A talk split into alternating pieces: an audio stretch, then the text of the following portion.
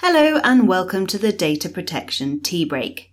I'm Katherine Levy Spencer, and in this episode, I speak to Kirsty Bougourd about a bear called Warro and why the ODPA has published a book about Warro's adventures into a world filled with data. The Office of the Data Protection Authority has gone into the book business. To find out why, I'm joined by the ODPA's outreach officer turned author Kirsty Bougourd, who's also a trained teacher with extensive experience working with child literacy. The book is called Warro Goes on an Adventure, and it was also illustrated in-house by our very talented Commissioner Emma Martins, who sadly leaves us at the end of 2023. Hi Kirsty, thanks so much for joining Hello. me. So let's start from the very beginning. Who or what is Warro? Well, Warro is obviously the main character in this book, um, but the actual idea for the bear called Warro came from something I did way back when we first started our outreach program. So the idea was to come up with a way of helping young people think about their personal data and why to look after it, but how to help them understand why it's precious. So I came up with this concept of telling them that their personal data is like a favorite toy and a favourite toy is often a bear. It certainly was in our house. Uh, so if they think of their personal data like a favourite toy, then they would possibly or hopefully want it to be looked after better. So they wouldn't necessarily just lend it to anybody or give it to anyone. They'd want to know what was going to happen to it, and they'd want to make sure it was cared for properly while it wasn't with them. They want to know where it's been, you know, stuff like that. So they don't want it to just get lost and broken or badly treated. Their favourite toy, especially if it's so precious. So that's where the idea of a bear came from and why the Warro character um, ended up being a bear. So who is Warro aimed at? Well, we're going to be distributing the book to children in year four, so they're all around age eight or nine. So hopefully this, at this age, they may start to be using personal devices like mobile phones and iPads, things like that. They probably have been using them for a lot longer than we'd like, but they're certainly starting to interact more online and potentially sharing data and possibly sharing data in places they don't necessarily know. So that's part of the idea of this to try to get them to think about and realize, you know, where personal data is being captured and possibly it's being shared in ways they might not be aware of. But obviously we don't want to frighten children and worry them and we want them to listen and to engage with the messages that we're trying to give to them. So a story seemed a really nice way to do that and hopefully a story they'll enjoy that they'll maybe talk about again later. And can you tell me a little bit about the significance of the two main characters? So we've got the bear called Warro and her companion Bijou the blue tit. Yes. so everything we do at the ODPA, thanks to our leadership and inspiration from Emma Martins, always does have significance and a lot of thought behind it. So we already had Project Bijou, which started a few years ago. So Project Bijou, so it's a social initiative really to try and help people share the messages of personal data protection and why it's important. The name Bijou comes from an ancient parable, which also has a lot of lovely meaning and it's a lovely story, which you can find out more about on our website. Originally, the, the project was going to be called Project Blue Tit because of the way that blue tits share information. So back in the 50s in the UK, they noticed a phenomenon of where the um, birds were starting to peck the cream off the top of milk bottles, and that kind of spread throughout the UK because they'd been spreading the message and sharing information that was for the the good of the whole population. And that's why the idea, you know, the same thing is what we want to do with our messages. So that's why the character is called Bijou and also why it's a blue tit. Um, and then Warro. So particularly in young people. So hopefully the educational age, they're at the ones that we're targeting that have started to learn about, you know, words and the kind of words that we use. And often questions begin with the letter W. So I very much wanted to use a character name that had a W in it because if we think about the questions we want them to think about, you know, what are they being asked for? Who is asking for it? Why are they asking? Where will it go? Those things all begin with a W. So I wanted a character that had W for the first name. And I went through quite a few iterations and suddenly, of course, came up with Warro because we're in Guernsey and in Guernsey French or Guernesiais, which I've probably said wrong, uh, Warro means hi or hello. And that just seemed perfect.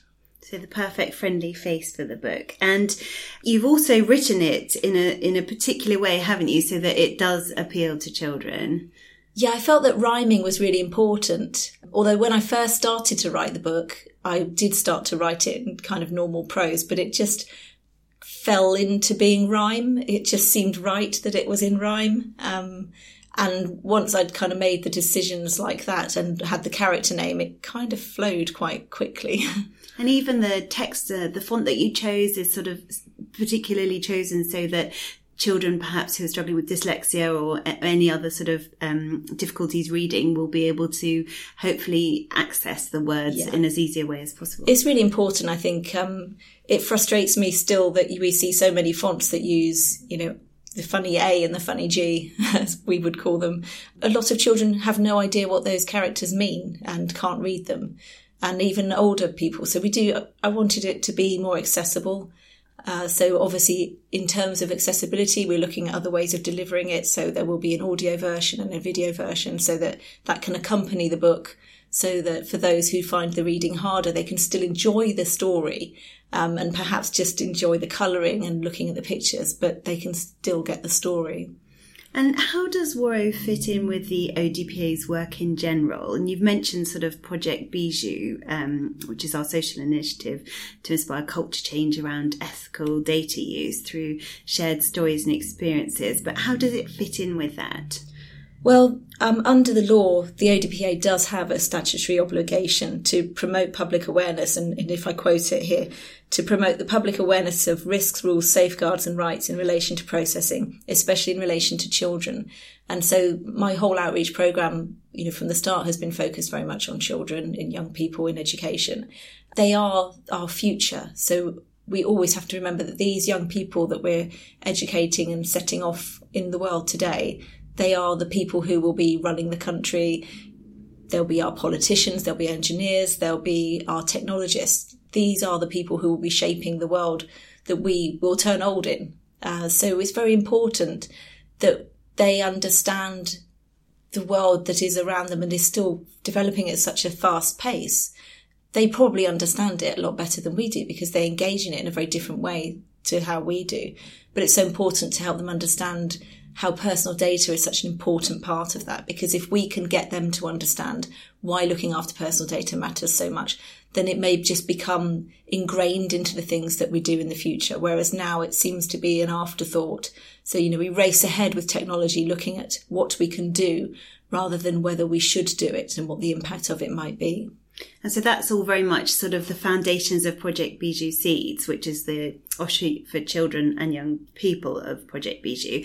And you just mentioned about how quickly the technological landscape is changing. Digital devices are increasingly becoming part of our children's everyday lives. And so you've just touched touched on this really, but why is it so important to reach children at an early age? Well, yeah, so like I said, obviously we want them to develop into ethical individuals in the future, but also we mustn't forget the people that they live with. So the people that they um, are with every day of their lives, or you know, so like their parents and carers that they maybe live with at home, younger and older siblings, you know, people in the older generation like grandparents, aunts and uncles.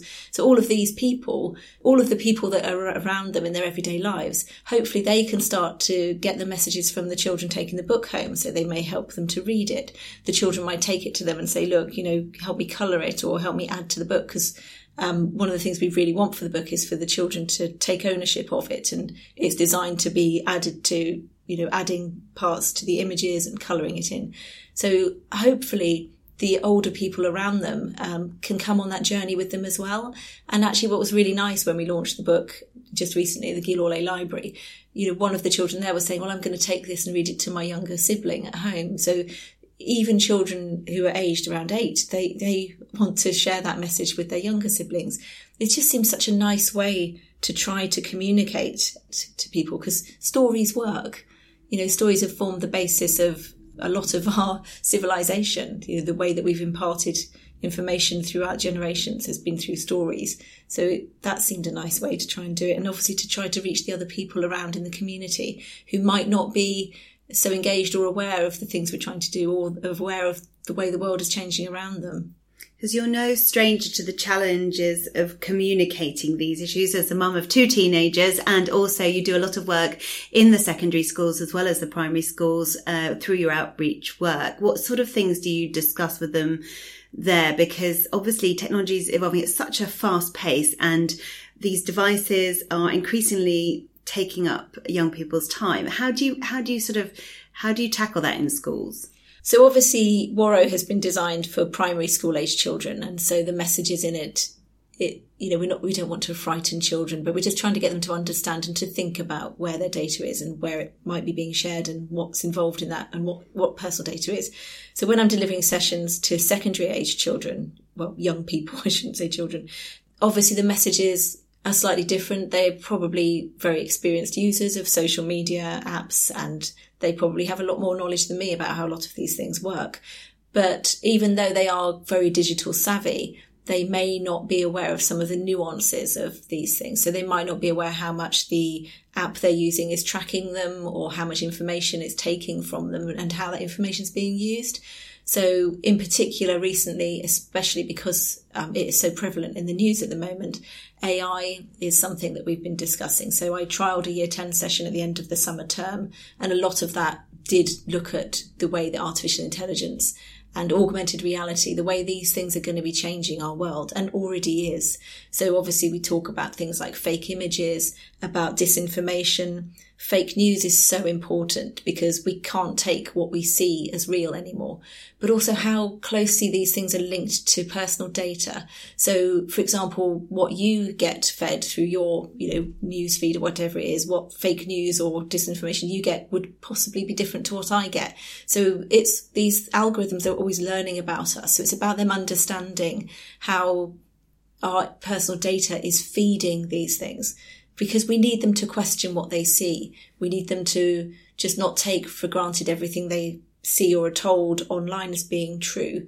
Um, and actually, very recently, um, they've done some experiments. Where they found that young, you know, primary school age children do believe the things they see on YouTube. So if we look at science information, they were believing things that because if a video looks slick and professional, then they'll believe it's true. So we do have to start questioning that. So again, it brings us back to you know, why Warro is a children's book because we want them to enjoy these ad- advantages that technology can bring us, but also go at it safely and with their eyes open. You know, we want these young people to mold the future, be ethical with the way data is used and try to get these things at the start. And hopefully this book will, you know, they'll enjoy the story and it will open up discussion around this in school and at home. So hopefully, you know, this will start to get those questions being asked at an earlier age.